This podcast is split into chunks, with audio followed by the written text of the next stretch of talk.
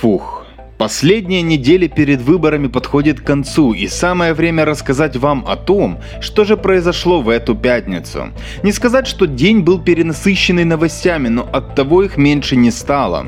Сегодня поговорим о том, как же проходит дело Стерненко, о стоимости опроса Зеленского и о суде за российскую вакцину для одного скандального украинца. Ну и да, на связи с вами ежедневные подкасты «Это произошло» от Клименко Тайм. Надеюсь, вы уже расположились по поудобней, потому что мы начинаем.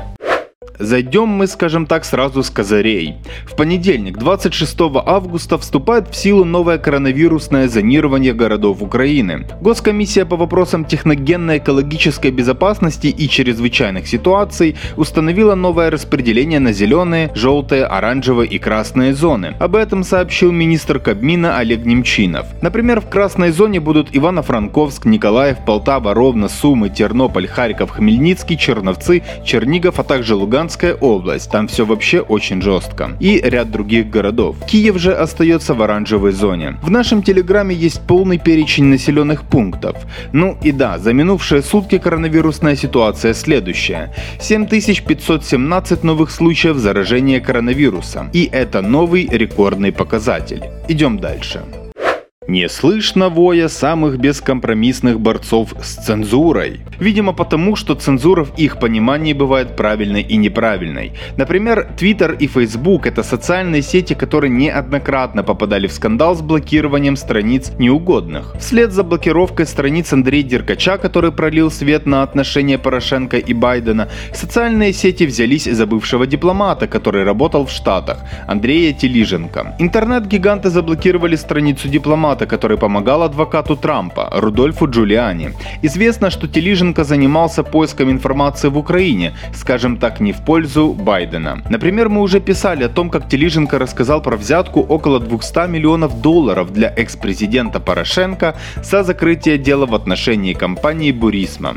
А чуть меньше месяца назад у него, как и у Деркача, аннулировали американскую визу. Простой блок людей, неугодных определенному кругу лиц. Согласитесь, это так демократично демократично. Зато в Телеграме такого бреда нет, и слава богу. Лично я посоветовал бы не пользоваться Фейсбуком, потому что тотальная цензура, сбор личных данных и просто дурацкий новый интерфейс уже надоели.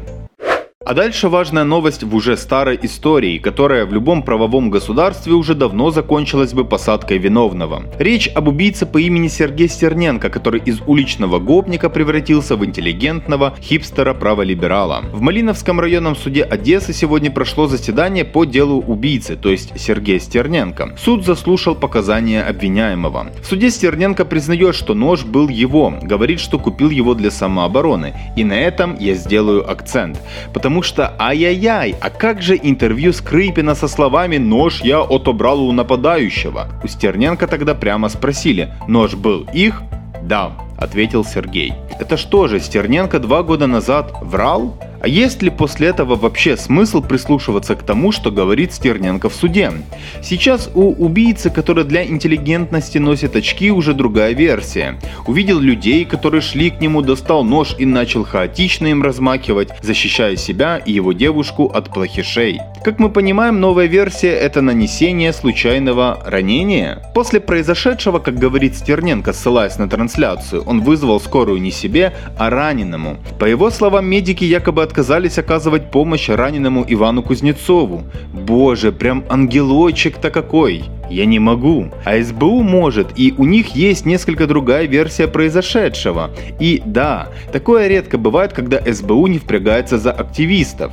Если интересно, полистайте наш телеграм, там все подробности. Да и на том самом видео, которому делает отсылку Стерненко, четко видно, что ни он, ни его подруга не сделали ничего, чтобы оказать раненому первую помощь. А это, как ни крути для Сергея, тоже крайне паршивая деталь. Известно, что следующее заседание по его делу состоится 29 октября. Будем держать кулачки за его хоть и маловероятную посадку. А дальше у нас новости из сферы экономики. Для тех, кто переживал за Рената Ахметова, сообщаем, что у него все хорошо. На этой неделе он выкупил у российского олигарха Абрамовича часть его акций Днепровского Коксахима. Теперь прямая доля компании Ахметова Метинвест BV в предприятии возросла с 73% до 97,01. При этом совокупное владение Ахметовым акций в Днепровском Коксахиме достигло 99,1. То есть речь идет о практически практически полном контроле. Ну а учитывая, что скоро после опроса в день голосования на местных выборах на Донбассе могут создать свободную экономическую зону, дела у украинского миллиардера могут пойти вверх еще стремительней. Как верно подметили коллеги из телеграм-канала «Резидент», донецкий олигарх уже провел перерегистрацию своего актива «Киевэнерго», юридически переселив его в Курахово Донецкой области, ну и переименовав компанию в «К-Энерго». Правда, это было еще в прошлом году, но вполне Вполне вероятно, что о планах команды Зеленского по СЭС на Донбассе олигарху стало известно куда раньше, чем в день анонса опроса. Против самой идеи СЭС на Донбассе лично мы никогда не выступали и в целом считаем, что получить свои своего рода СЭС в тех или иных нюансах экономической и налоговой политики заслуживает каждый из регионов. Вопрос только в том, кто или как этими инструментами будет пользоваться. Если только олигархи разных калибров, которые и без того минимизируют уплату налогов трансферным ценообразованием и прочими инструментами, то хорошего от таких СЭС для регионов и местного бизнеса будет мало. Вообще интересно, а что если по итогу опроса проголосовавшие украинцы выскажутся таки против СЭС на Донбассе? Глобально ничего плохого в этой инициативе нет, но не зря же маховик пропаганды ненависти к региону работал в украинских, прежде всего грантовых СМИ, еще с 2010 года.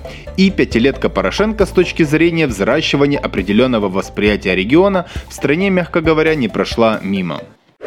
А теперь мы ответим на пресловутый вопрос. А во сколько же обходится опрос Зеленского? Есть ориентировочная цифра. Опрос Зеленского обойдется дороже 100 миллионов гривен. По крайней мере, по оценке главы опоры Ольги Айвазовской, которая, напомним, и глава правления фонда Сороса «Возрождение». Но речь пойдет не о престарелом любителе открытого общества. Так Айвазовская говорит, что владеет информацией неких компаний, которые проводят подбор волонтеров для проведения работ. Непосредственно инициатива З об обойдется 75 миллионов гривен или 103 миллиона гривен, учитывая налоги. По нашей информации, которая совпадает с той, что озвучила Айвазовская, волонтерам будут платить по ни много ни мало 1200 гривен на карту. Собственно, платить будет та компания, которая это и организовывает.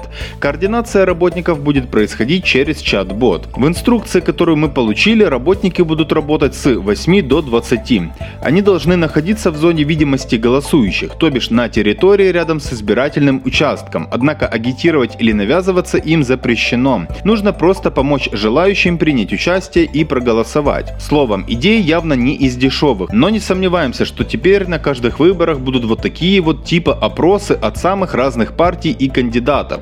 Скорее всего от проолигархических партий, учитывая их стоимость. И да, Зеленский в этом плане реально открыл ящик Пандоры. В будущем наверняка придется эту практику запрещать через суд. А мы, Владимир Александрович, Викторович, все же ждем полноценных опросов и референдумов через ЦИК с нормальными условиями проведения и подсчета. Только это можно будет относить к тому самому полноценному народовластию. Ну и еще о коронке. Как мы уже говорили, история с российской вакциной против коронавируса, да и с вакциной против этой болезни в целом, изначально во многом политическая. Российской вакцины для массового потребления еще нет, она на стадии тестирования. Но в Украине она вызвала просто бурю эмоций, споров и дискуссий. И ключевой из них, имеет ли право власть решать, какой вакцины могут или не могут прививаться украинцы. Юрист Андрей Хилько, который часто берет в оборот резонансные темы и в прошлом отличился иском о снятии Зеленского с президентских выборов в 2019 году, не пропустил мимо историю с COVID-19. На сей раз он обратился в шестой апелляционный суд с иском к МОЗ, о чем он сообщает у себя на Facebook, ссылаясь на публикацию ОАСК. Истец просит суд обязать МОЗ обеспечить его вакцины «Спутник-5» для защиты здоровья от возможного заражения COVID-19 во время участия в избирательном процессе 25 октября 2020 года. Конец цитаты. Он потребовал от ведомства обеспечить его вакцины «Спутник-5» с целью защиты его и родственников от коронавируса и ссылается на то, что это его конституционное право. Но суд в итоге отказался от рассмотрения этого дела, что было в принципе ожидаемо. Цитирую. У ВАСК отказался рассматривать дело 855-6920 про вакцину для избирателя, ссылаясь на отсутствие информации в заявлении МОЗ о нормах закона, которые дали мне основание обратиться с заявлением в МОЗ. Что это за трэш вообще? Конец цитаты. Имеем прецедент. Интересно, будут ли появляться в дальнейшем подобные иски уже от рядовых украинцев, а не только от юристов, которые косвенным образом пытаются себе устроить бесплатное промо? Вообще в последнее время прямо-таки началось Мочилово против Зеленского и его команды. Нет, ну оно было и раньше, но сейчас как-то более концентрировано и точечно. Ну короче, имеем очередной пример антиморального поведения Порошенко. История заключается в том, что на президента Владимира Зеленского подал заявление Сергей Журавель, отец погибшего солдата ВСУ Ярослава Журавля. Он утверждает, что глава государства превысил свои служебные полномочия и потому он и обратился в Генпрокуратуру и ГБР. В посте на Facebook Сергей Журавель отмечает, что не простит смерть сына из-за популизма и некомпетентных действий. И вот такой еще пишет. «Я не прощу тем, кто ставит под угрозу жизни наших военнослужащих под прикрытием стремления к миру». Отец убитого подчеркивает, что президент запретил привлечение подразделений спецназначения для проведения спасательно-поисковых мероприятий возле Зайцева. И это, мол, привело к тому, что его раненый сын погиб от кровопотери в серой зоне. И требует начать досудебное уголовное расследование по части 4 статьи 426 «Бездействие военной власти» Уголовного кодекса Украины. Сразу скажем, что мы искренне сочувствуем родным и близким Ярослава, как и сочувствуем близким всех погибших на Донбассе украинцев. Но в целом пост нам сразу показался достаточно странным. Текст юридически и политически по формулировкам и посылам выверен очень четко. И затем мы вспомнили об отдельном посте Петра Порошенко, посвященному трагедии в семье журавлей. Вспомнить его было было очень легко из-за очень эмоционального фото плачущей девочки, как мы поняли, дочери Ярослава. В посте Порошенко есть такая фраза. Ярослав погиб, потому что ждал на фронте политической воли, чтобы его раненого эвакуировали к нашим войскам. То есть Сергей Журавель написал в посте фактически то же, что написал ранее Порошенко. Суть претензий одинаковая, персонализация ответственности на президенте тоже. И сейчас эту новость несут те же ресурсы, которые отрабатывают повестку дня в интересах Порошенко прямой обозреватель «Украинская правда» и «Лига». Без малейшего негатива к Сергею и с искренними соболезнованиями к утрате скажем, обращаясь к Гетману, какой же мразью надо быть, чтобы использовать смерти людей в политических целях, с учетом того, что с украинской стороны именно ты и твои политические партнеры вроде Турчинова и Порубия виноваты в тысячах смертей солдат и мирных жителей на Донбассе. Желаю тебе проиграть на выборах. Процитирую классика. Це мерзость. Це реально мерзость. В общем, на таких вот новостях и заканчивается последняя предвыборная неделя. Надеюсь, вы уже подписаны на наш Telegram, YouTube и уже читаете наш сайт. А если нет, тогда подписывайтесь, а сайт добавляйте себе в закладки.